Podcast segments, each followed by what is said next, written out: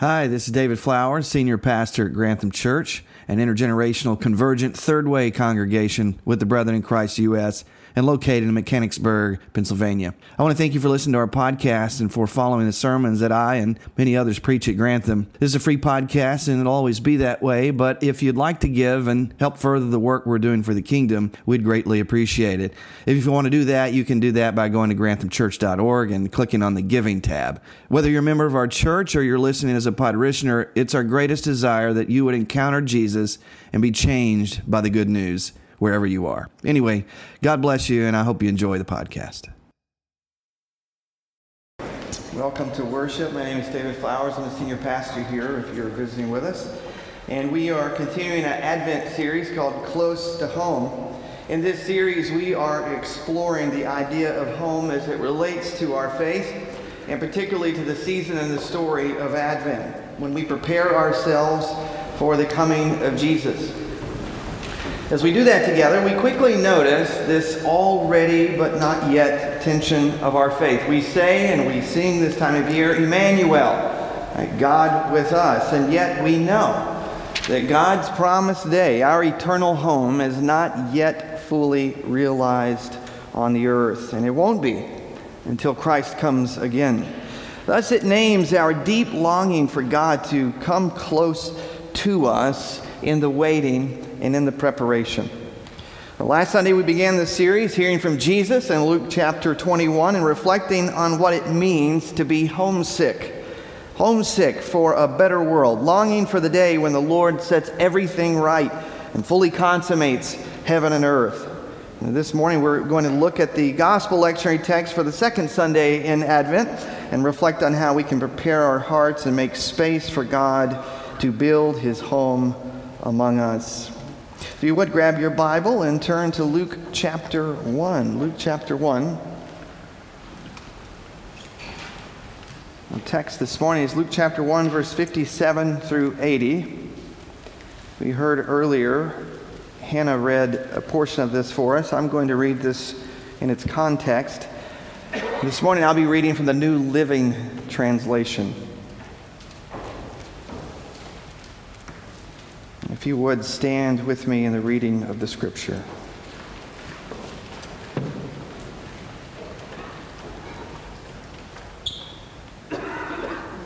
Luke chapter 1, beginning with verse 57.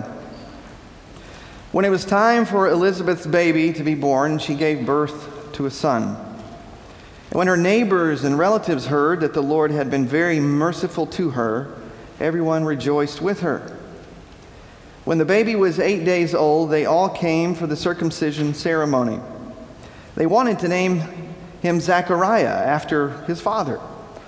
But Elizabeth said, No, his name is John. What? They exclaimed. There is no one in all your family by that name.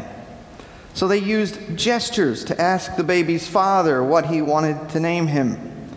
He motioned for a writing tablet and to everyone's surprise, he wrote, His name is John. Instantly, Zechariah could speak again, and he began praising God. Awe fell upon the whole neighborhood, and the news of what had happened spread throughout the Judean hills. Everyone who heard about it reflected on these events and asked, What will this child turn out to be? For the hand of the Lord was surely upon him in a special way.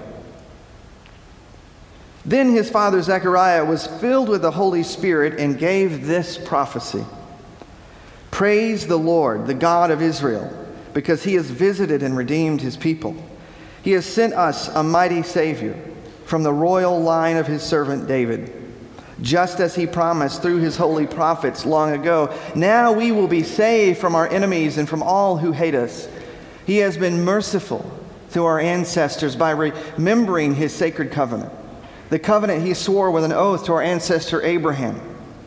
We have been rescued from our enemies so we can serve God without fear, in holiness and righteousness for as long as we live.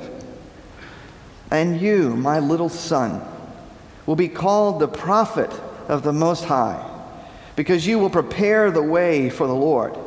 You will tell his people how to find salvation through the forgiveness of their sins Because of God's tender mercy, the morning light from heaven is about to break upon us, to give light to those who sit in darkness and in the shadow of death, and to guide us to the path of peace. John grew up and became strong in spirit, and he lived in the wilderness until he began his public ministry to Israel. This is the word of the Lord. Be to God. You may be seated.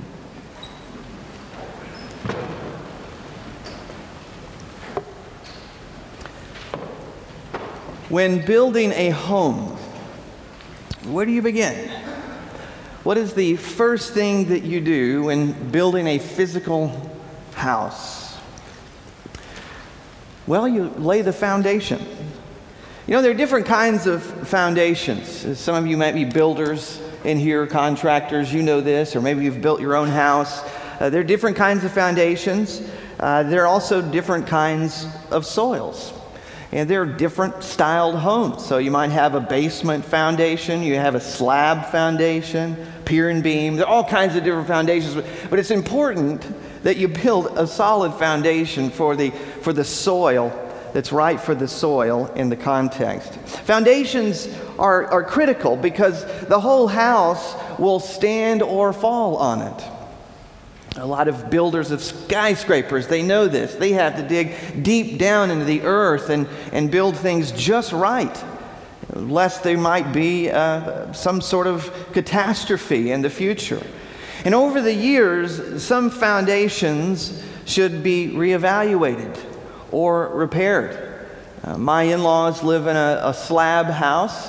They've lived in, I think, for probably over 40 years, maybe close to 50 years at this point.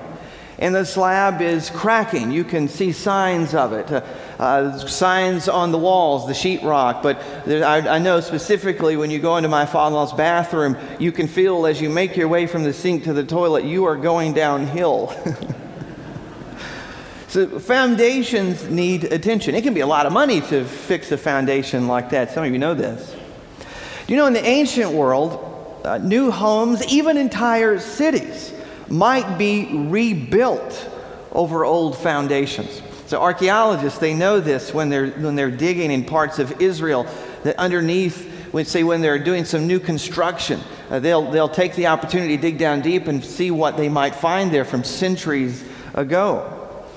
You know, and like all of these foundations, the, the Bible tells us the story of God. And, and in the story of God, God is doing the same thing with his people building upon a foundation. And in this case, this morning, we're going to be looking at how God is laying a new foundation here in the Gospels, in Luke chapter 1 specifically. We see this happening in our scripture reading today. God preparing a new foundation to deliver his promised blessings. So I want us to think about that this morning the story of God, the coming of the Messiah, as God laying a new foundation, and specifically through the prophet John the Baptist, in the story of Zechariah and Elizabeth and how those foundations not only important for the larger story of God and what God is doing in the world to bring salvation, to bring heaven to earth, but your own foundations spiritually, foundations in your life personally, foundations in your home, and the foundation of our church. You know, the miraculous birth of John the Baptist, God is laying the foundation for the blessings of heaven to make his home upon the earth as we see with Zechariah and Elizabeth, God wants to do the extraordinary through ordinary people. But for that to happen, you see, we must believe in His good news. We, we have to believe in the good news and be willing vessels of God's grace. And to do that, we have to receive God's grace in order to be conduits of His blessings to others. We need to be able to see ourselves as part of a larger story of God's love, to understand our part in it, and be faithful to be who God has called us to be and what He has called us to do, leaving all the rest to God. You know, with, with the times that we're living in today, with so much going on in the world, uh, it's so much feeling like it's being uh, turned over like soil in a garden. We're, we're wanting things to be normal or have some sense of normalcy. But it's calling into question many things, isn't it? Things about our faith, things about the church, uh, things about our world. What can we count on? What can we trust? And I keep coming back to this. I, I, sense the Lord speaking this to me, and I, and I pray that you'll hear Him speak this to you that, that we would focus through all of these things, that God would give us clarity and focus on what it simply means to be who He's called us to be and to be faithful to that calling, and to know the peace that God wants to give us in that, and leave the rest to Him. Amen? This is all part of laying the foundation for God's home among us, as Zechariah and Elizabeth will see, and as John the Baptist will experience. So let's consider the history in the context of our story here in Luke chapter 1 this morning. Then let's open our hearts to the truths and the lessons that we can apply to our own faith journey. So think about the passage in the context of the passage that we've just read. It's been 400 years since a major Old Testament prophet. If you pick up your Bible and you look, the last book in the Old Testament is what? Malachi. Look specifically at Malachi chapter 3. We have a promise of one who will come, a prophet of the Most High, who will come and prepare the way of the Lord. Now, this, it is true to say at Christmas time that John the Baptist comes to prepare the way for the Messiah. But if you look at Malachi chapter 3, this is God specifically speaking to the prophet Malachi, saying, The temple is a mess, my people are a mess. But I will send one who will prepare the way for me to come and to indwell my temple. This is God coming. And that's made very clear in Malachi chapter 3. And so they're expecting God to come, though they're not expecting God to come in human flesh. That is the mystery and the wonder and the power of the incarnation, which we remember at Christmas time. And so the Roman Empire during this time has occupied Judea for about 60 years. The, the Israelites have been occupied by foreign power, and we can see several common elements within this story, within the birth story of John. Think about these Old Testament ele- elements and how they sound and should sound a little bit familiar to you. We have a vision in the temple, we have a heavenly messenger, we have a promise, we have a sign, we have a childless old couple. You can see the bridging together of the Old Testament narrative with the New. And we see that Zechariah is from the priestly tribe of Aaron. And the priestly tribe of Aaron, the different families would have a, a time they would spend in the temple, and they'd be on a rotation. And so it was Zechariah's time to go to the temple and to serve. And that is when God meets him through the angel Gabriel. He unexpectedly meets Gabriel while he's in the holy place doing his priestly duties probably not expecting this. I mean, I imagine that he took his job very seriously. It was a very spiritual, sacred time, but probably not expecting an angel to appear. It throws him off, as it would throw anybody off, even in the holy place of the temple. And so Zechariah doesn't believe, at least not right away. He doesn't believe it at first, and his ability to speak is taken away. You know, what's interesting is with the story of John the Baptist being born, and then the very next part with the story of Jesus being born, when the angel comes to Zechariah, he doesn't believe. When the angel comes to Mary, she believes. No, notice the difference in the question. How can I be sure of this? Zechariah will say. I mean, I'm an old man, I got an old wife. How can this happen? And with Mary, it's more of a, of a question with belief built in. Okay, since this is going to happen, explain that to me. How are you going to do this? So notice the difference. And this may seem a little harsh, and we don't really know exactly what's happening here. I mean, what is Zechariah's official diagnosis? I, I don't know. But it seems that not only has he lost his speech, maybe he's not hearing so well, because as we read in our text earlier, they have to sign to him The question that they're asking, what's your son's name going to be? So it's as if Zechariah is made dumb, speechless. He can't hear so well. Things are, are definitely, definitely uncomfortable for Zechariah. He can't talk until after John is born, and then he writes his name down at his circumcision. And so, so consider the significance of this. Imagine what was going on in Zechariah's heart and mind between the temple and John's birth. Think about it? I mean, what would, you, what would you be dwelling on? What would you be thinking about if you had this experience? You didn't really believe the angel, you lose your speech and your ability to hear, and your, your wife is pregnant, she's getting larger and larger, the baby is coming. What would you be thinking about? What would you be reflecting on? I, can imagine that Zechariah is thinking about how he was unbelieving. But he was also reflecting on what it was that God might want to do through this child. What a wonder it is. What a mystery it is.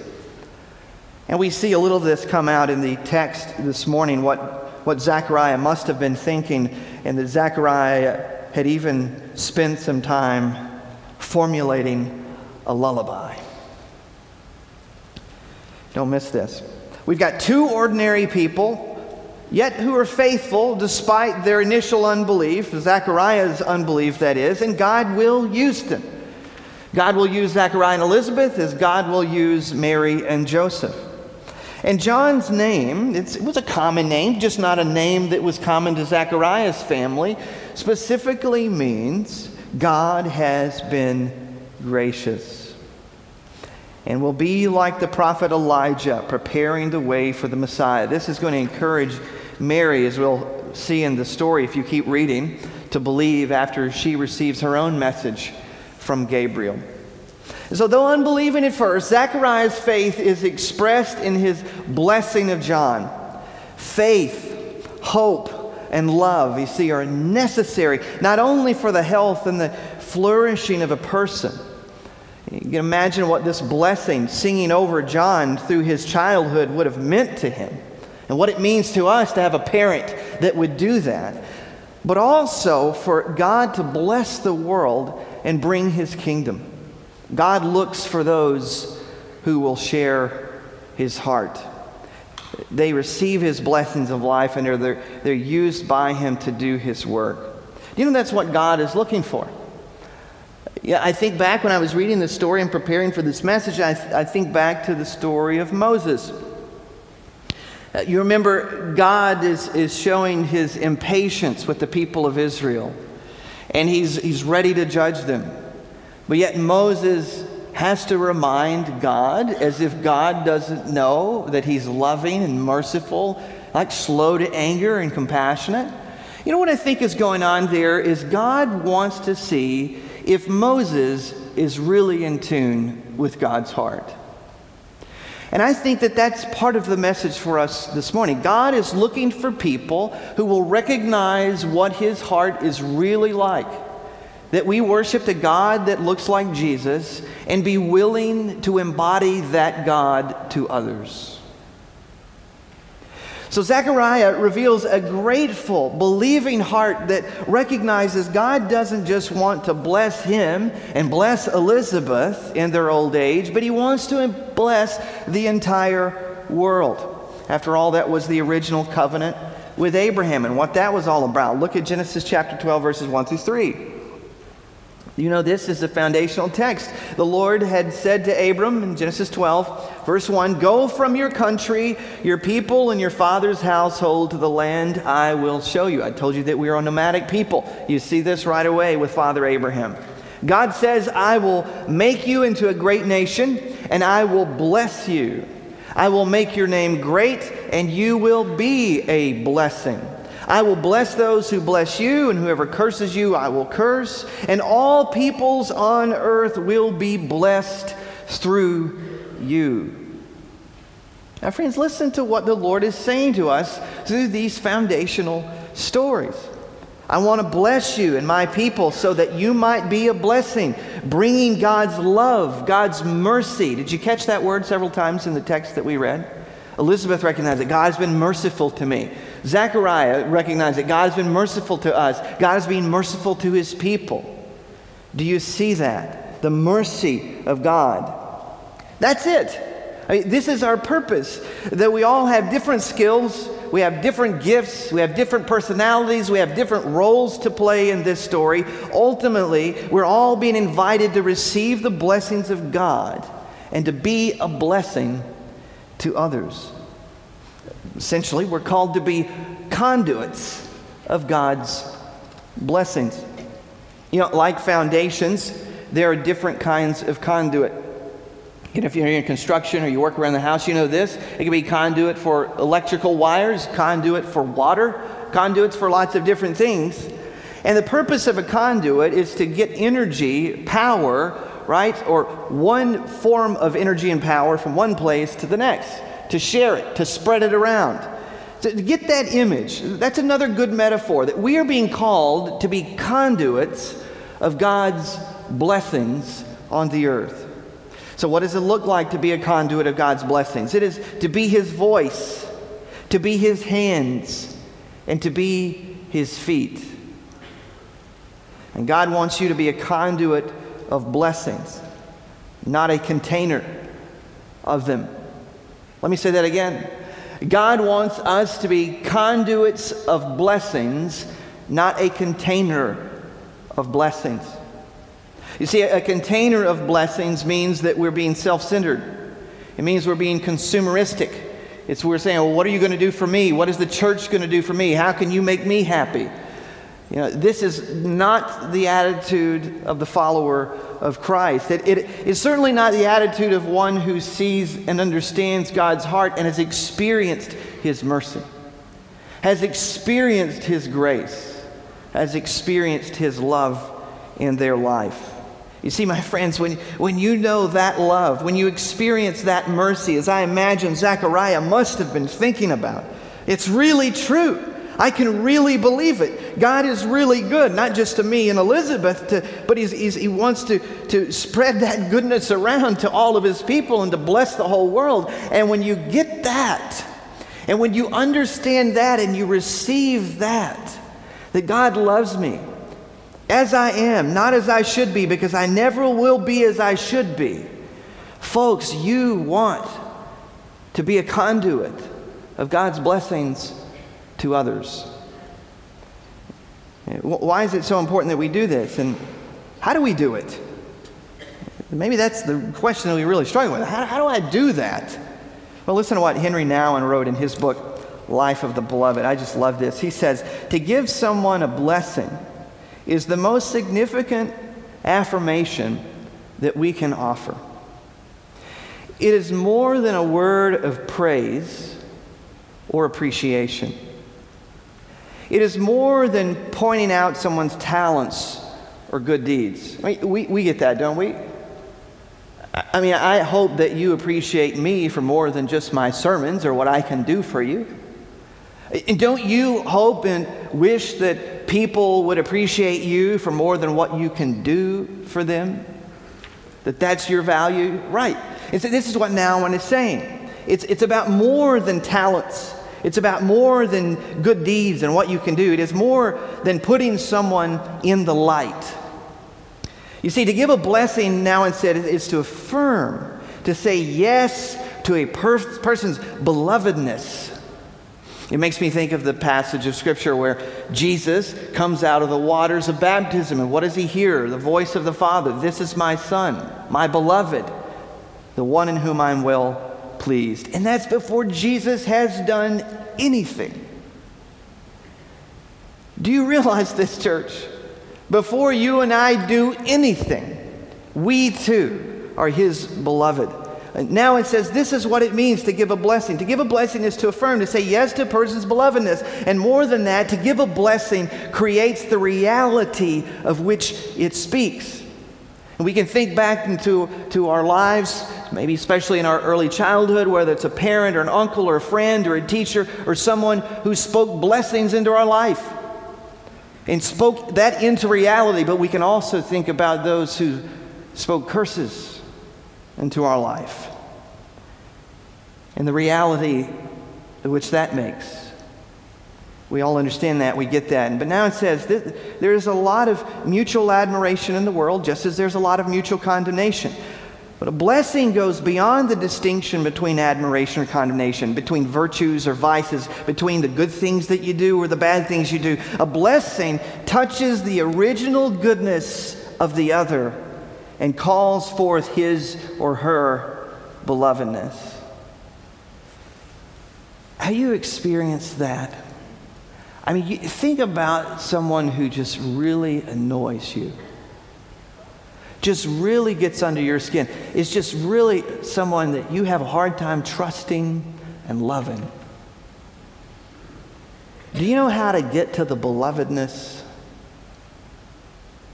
It is to understand your own. You know, that, that's what I have found that usually, usually, I have the most difficult time loving those folks because I've not truly understand my own belovedness. I've not truly understood God's grace and His mercy for me. You see, because the greatest of sinners can be the greatest of lovers. Do you understand that? But you have to recognize that and come to terms with that. This is the invitation for us this morning if we're going to be conduits of blessings. You like Zechariah's faith and blessing. How, or, or better yet, who do you need to bless? And what might be some things that you need to recognize are going on in your own life and your lack of recognizing your own belovedness, the things that are keeping you from being able to be a blessing to others. Remember what Proverbs 16 24 says? It says, Gracious words are a honeycomb. Right? They're sweet. Sweet to the soul, the proverb says, and it's, it's healing to the bones.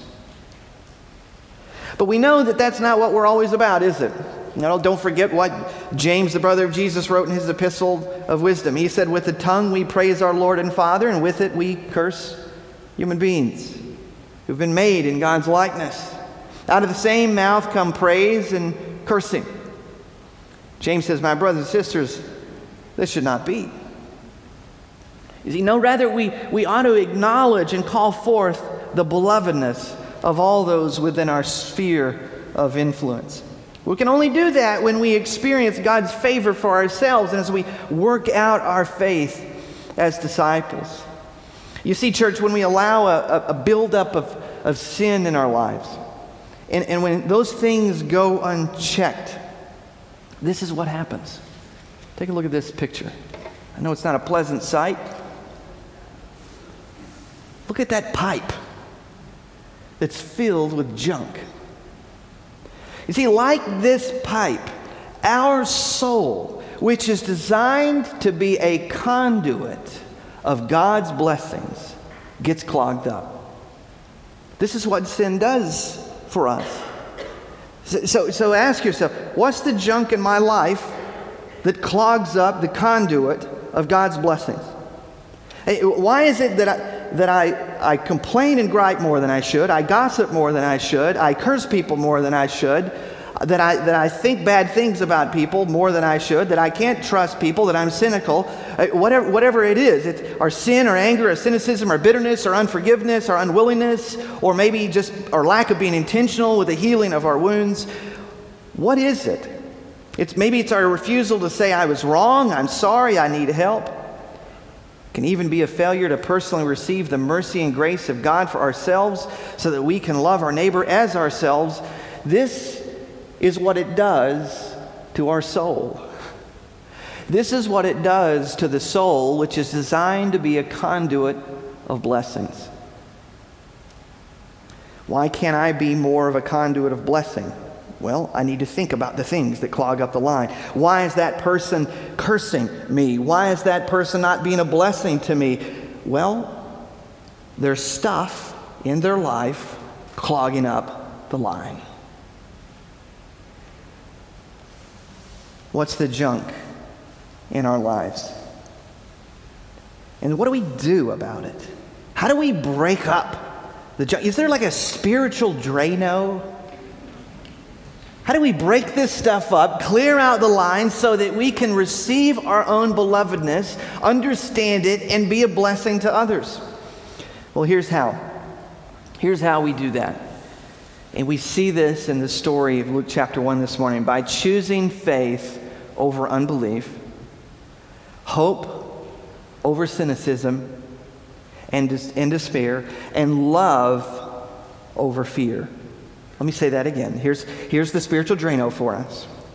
By choosing faith over unbelief is a choice. Hope over cynicism, it's a choice. And love over fear, it's a choice. You see, the Spirit then is able, by our choosing, to partner with God to unclog the conduit that is our heart and our soul so that we might receive the blessings of God our own belovedness, and then be a blessing to others. Church, who doesn't want this? Who doesn't need that? We all want it. And this is the good news. This is the good news. This is what we mean by repenting. Now, that's why Jesus said this at the beginning of his ministry, and he's still saying us, this to us today. Mark chapter 1, verse 15, he said, The time promised by God has come at last. You see, this is what John the Baptist is going to grow up and do. And he's going to grow up and say, Repent. Prepare your hearts for the kingdom of God. Recognize that the pipe, recognize that the conduit of your soul is clogged up. It's fettered, it's junked up, it's full of cynicism, anger, unforgiveness, bitterness, finger pointing, blame, shame, whatever it is. And because of that, you yourself can't receive the blessings of God, much less give those blessings to others. You can't receive what God wants to give you unless you repent. This is why Jesus says this. This is why it's good news. Yeah, at first there's a little bit of a sting in it because it says I have to look in the mirror. It says I have to stop looking over there and pointing fingers there and, and look at myself. But if you can get to that point and you can look in that mirror and, and you, can, you can reflect upon your own soul and the conduit that is your heart, Jesus says the kingdom of God will be seen by you. The kingdom of God has come and is coming. Repent of your sins and believe the good news. There's not a, a, more fitting time to do this, my friends, than in Advent.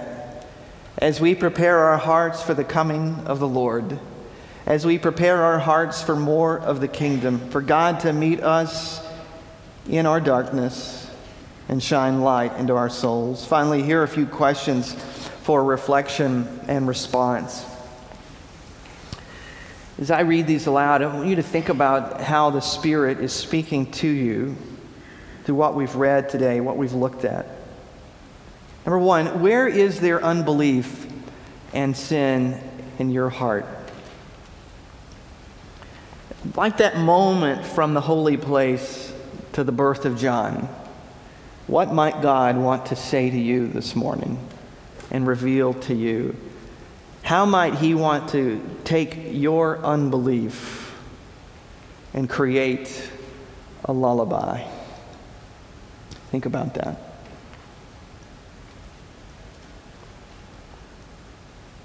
Number two, do you need to give attention to the foundations in your life? Are you like Zechariah speaking blessings over your children? Blessings over your parents, blessings over your grandchildren, blessings over, over your co-workers, over the church staff, over your friends, over your enemies. And Paul, you know, said that in 1 Corinthians uh, 4, I believe you've got that in your bulletin. He says, We are cursed, but we bless. This is the kind of people that we are. We know in that we receive a greater blessing. So, what, what is it? Which, which foundation might you need to give attention to in your life? And then, lastly, how is God inviting you to be a vessel of His grace and a conduit of blessings to others who need it this Advent. And may we help others see that the gospel is alive. The gospel is powerful. The gospel still changes hearts. That when the Spirit speaks to us this morning, that it might prompt us to actually pick up the phone or see a person face to face and repent of the curses and speak blessings. Maybe the Lord would speak to your heart about that, that we would show the world that people can change. Christmas time is about the belief that we can change through the power of Christ and through the message of the love of God's Son. Would you pray with me? Oh Lord, we want to give attention to the foundations this morning. The foundations of our home, of our workplace, of our friendships, of our relationships. We want to give attention to the foundations of our church and ask that in the cement of that foundation we would find faith, hope, and love. God, that from that foundation you would build a house of mercy. Strong walls, a strong roof, so that it might be a refuge for those in need this Christmas. Holy Spirit, speak to our hearts now, for your servants are listening. Help us to get in tune with our own belovedness. Help us to see it in Jesus' face today. For it's in his name that we pray.